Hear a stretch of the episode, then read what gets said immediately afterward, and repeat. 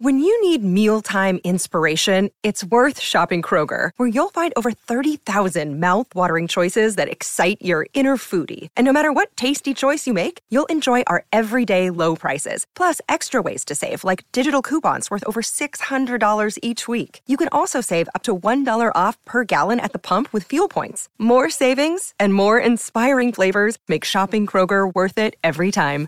Kroger, fresh for everyone. Fuel restrictions apply. Penn State AD Sandy Barbour says zero of 102 athlete coronavirus tests came back negative. Only season ticket holders could get a seat in Beaver Stadium this fall. Moving the fall football season to the spring is a last resort option. And we take a closer look at what Jimmy Christ brings to Penn State's 2020 recruiting class. I'm Dustin Hockensmith from Penn Live. We'll break down those headlines right here on the Penn State Update. Penn State Athletic Director Sandy Barbour spoke with reporters on Wednesday during a pivotal time in the fight to play the 2020 college football season. She addressed a wide range of topics, beginning with one remarkable statistic.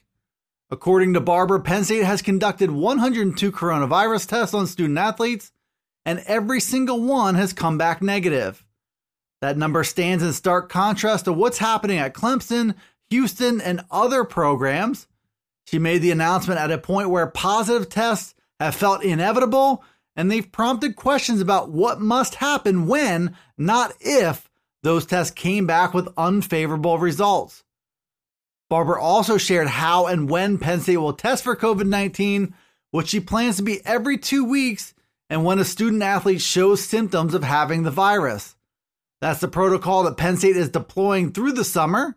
Whatever they're doing so far appears to be working to great effect without a single positive COVID 19 test to date.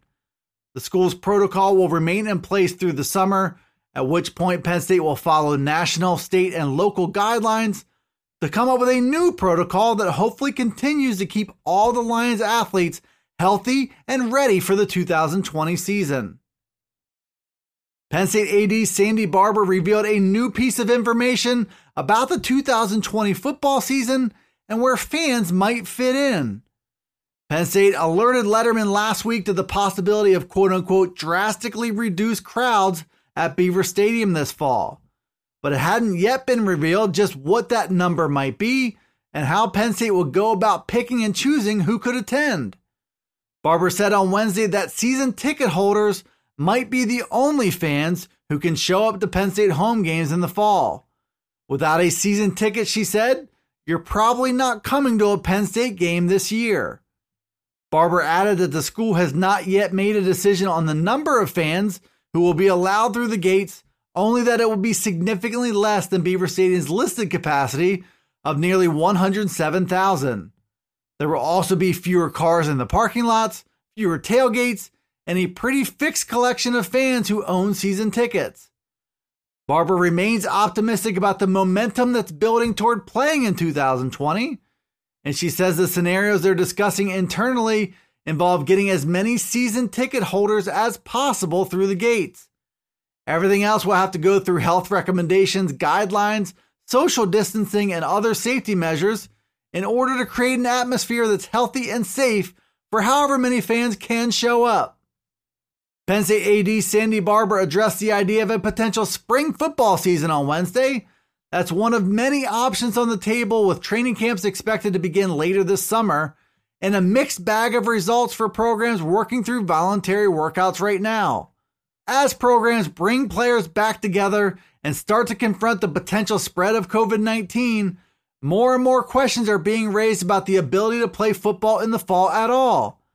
Will all programs be able to play a majority of their games? How will games be handled where one team is unable to travel or play? And what if some states remain on lockdown and prohibit teams from playing? There continues to be more questions than answers, but Barbara did address the big looming plan B if all else does fail. She called a potential spring football season a last resort option. Playing in the spring runs close to the start of the following season, and it also means a second straight year without the opportunity of a spring practice season.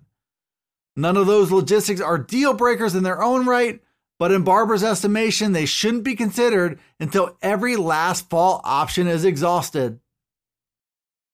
Penn State has welcomed the 27 newest members of its football team to campus. That recruiting class is starting to find its stride in advance of training camp later this month. We at Penn Live are still working through a series where we take a closer look at all 27 players.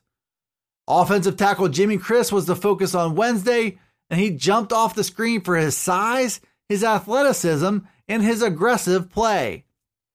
Christ is listed at 6 foot 7 and about 295 pounds. He's also ranked a four-star prospect by both Rivals and ESPN. In addition to Penn State, the Virginia product also had offers from Clemson, Ohio State, Michigan, and many other top programs. He looks the part of a college tackle already, and he has a chance to develop into a big time player. Christ has all the physical tools to become a dominant run blocker, and he's athletic enough to see him being an impact pass blocker as well. Or where he really thrives is as an agitator who plays with a real mean streak. Christ throws defenders around and he sets the tone that they're about to have a very long day. That package of skills makes Christ a player to watch early in his career, and certainly as he begins to develop into one of the team's nastiest blockers.